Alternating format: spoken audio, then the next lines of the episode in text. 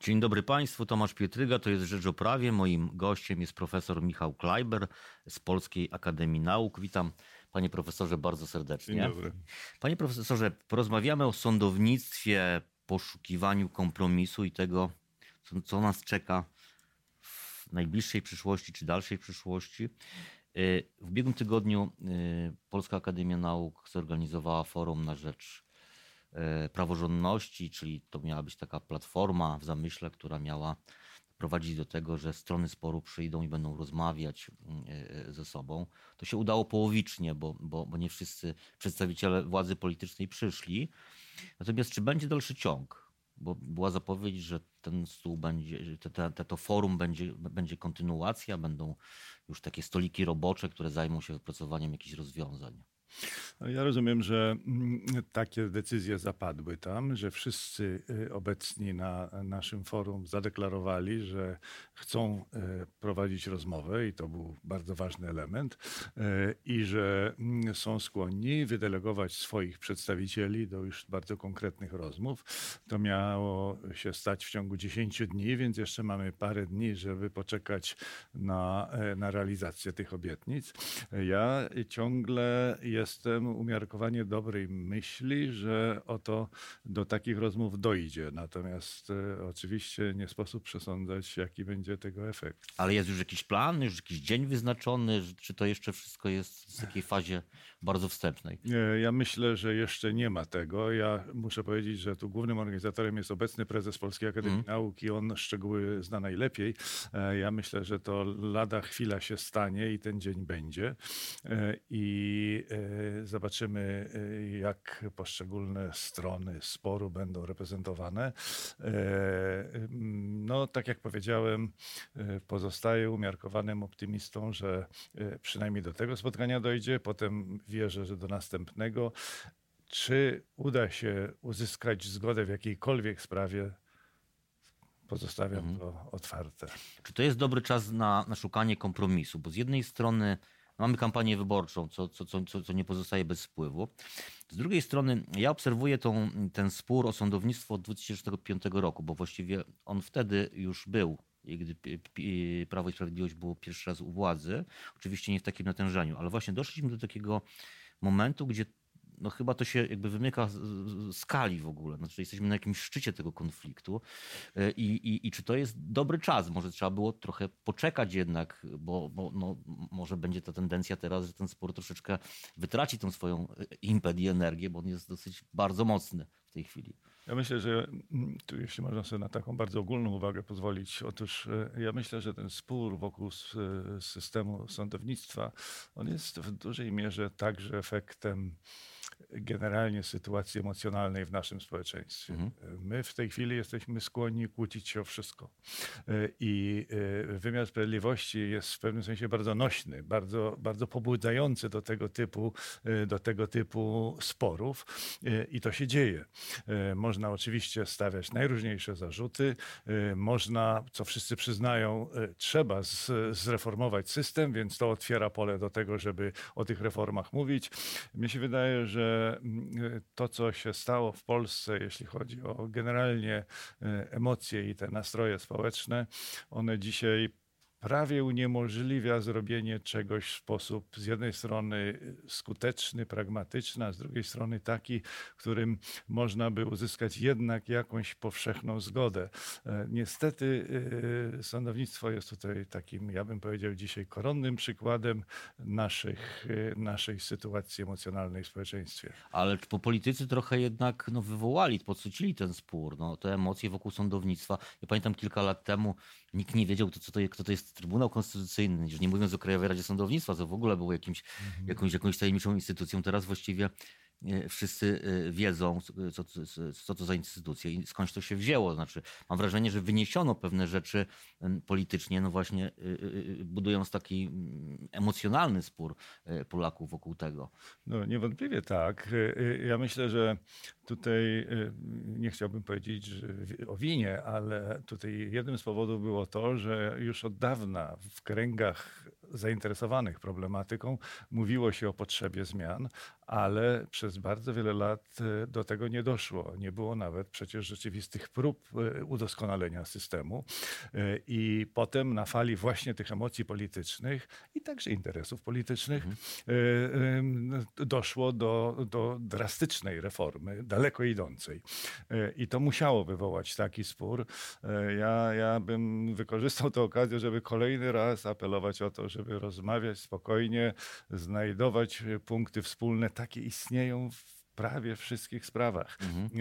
Ja nie jestem prawnikiem, więc trudno mi mówić o szczegółach, ale jeśli chodzi o sposób powoływania KRS-u, czy o zakres e, decyzyjności Izby Dyscyplinarnej, tutaj z całą pewnością można rozmawiać i można znaleźć rozwiązanie, które byłoby satysfakcjonujące dla nie wszystkich, ale większości zdecydowanej. Ale mm, u nas te emocje przeszkadzają w nawiązaniu takiego dialogu. To jest mhm. cały problem. Czy tylko politycy są odpowiedzialni za te negatywne emocje, czy też środowisko prawnicze też ma i nie jest bez winy?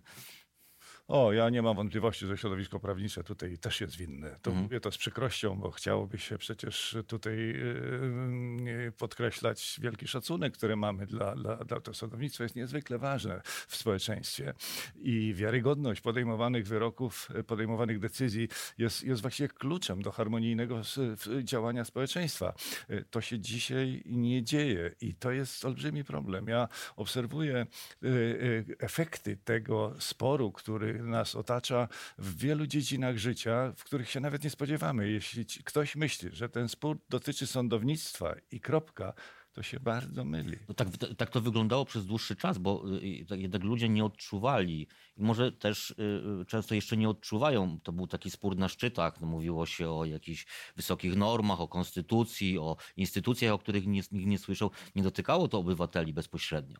Gdzieś tam w Sochaczewie, w Półtusku ludzie sobie żyją od czterech lat tak jak żyli i te sądy tak samo źle pracują, jak pracowały i właściwie nic się nie zmieniło dla tych ludzi.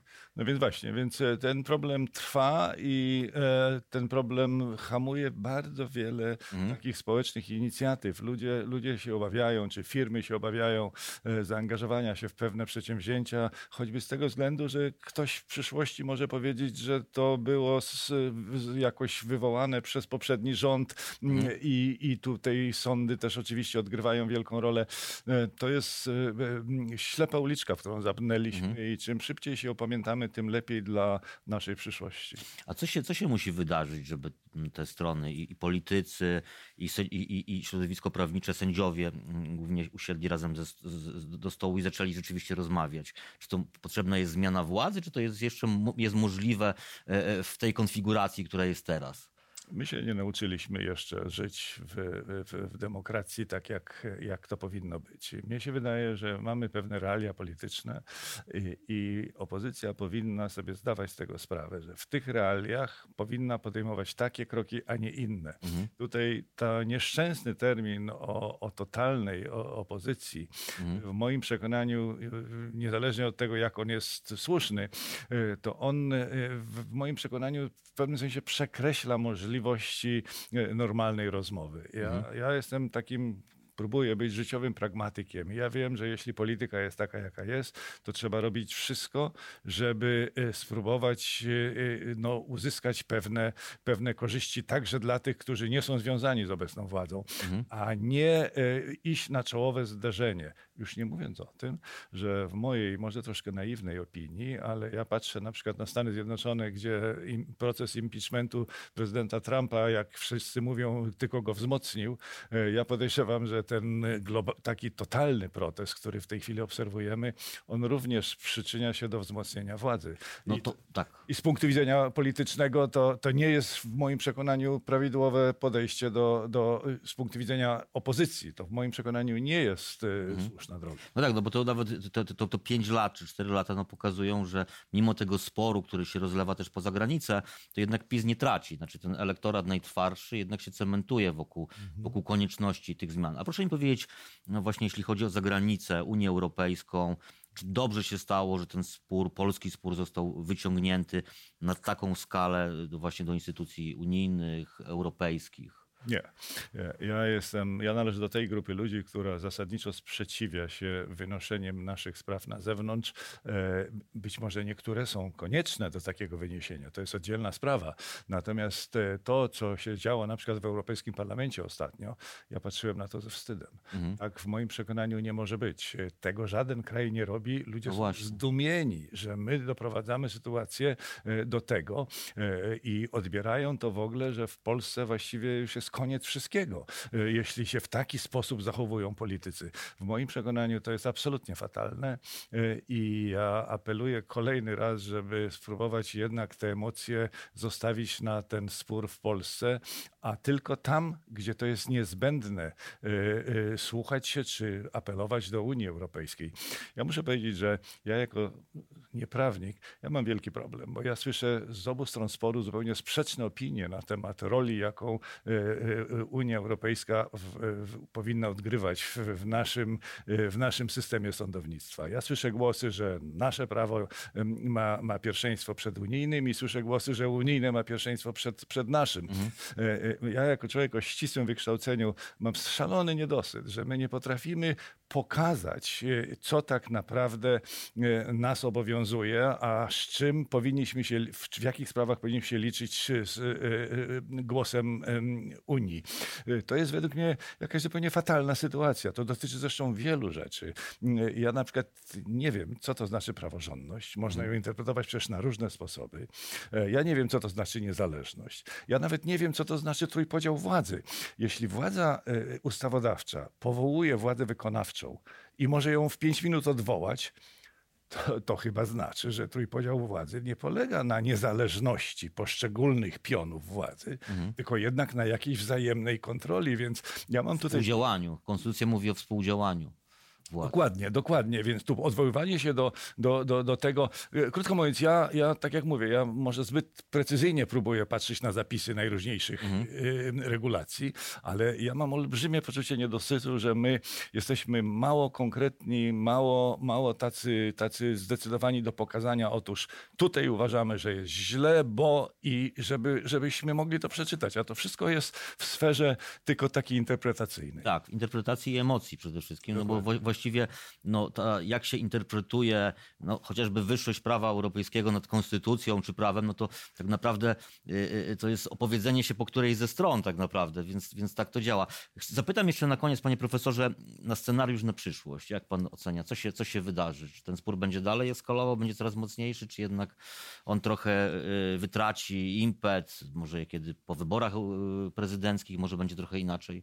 No oczywiście tu bardzo wiele zależy od wyniku wyborów prezydenckich prezydenckich, więc y, abstrahując od tego, to, to ja myślę, że y, jeśli chodzi o bieżącą sprawę, to ona będzie wyglądała tak, jak wygląda ewentualnie z małymi poprawkami, bo nowelizacje u nas są przecież standardem do wszystkich ustaw. Natomiast e, tutaj wydaje mi się, że powinniśmy w tej chwili naprawdę myśleć o docelowym rozwiązaniu, jeśli chodzi o organizację całego systemu wymiaru sprawiedliwości. I tutaj wierzę, że jest bardzo dużo do zrobienia. Powinniśmy sobie wyobrazić, jaki chcielibyśmy, żeby był ten system, a potem krok po kroku, nie za jednym zamachem, ewentualnie do tego zmierzać. To jest e, w moim przekonaniu we wszystkich dziedzinach życia bardzo ważne, żeby mieć wizję, co byśmy chcieli osiągnąć i żeby potem próbować robić wszystko, żeby to powoli zrealizować. A, yy, I to jest, to jest moja nadzieja, że tak mhm. tak się stanie. Natomiast na razie powinniśmy spróbować być pragmatyczni, zrozumieć, co się dzieje, wiedzieć, jak wygląda w tej chwili w Polsce polityka i próbować każdy na swój sposób, każda partia na swój sposób e, e, rozmawiać e, tak, aby ewentualnie osiągnąć jakieś zmiany, które w rozumieniu tej partii byłyby dla dobra wspólnego najlepsze.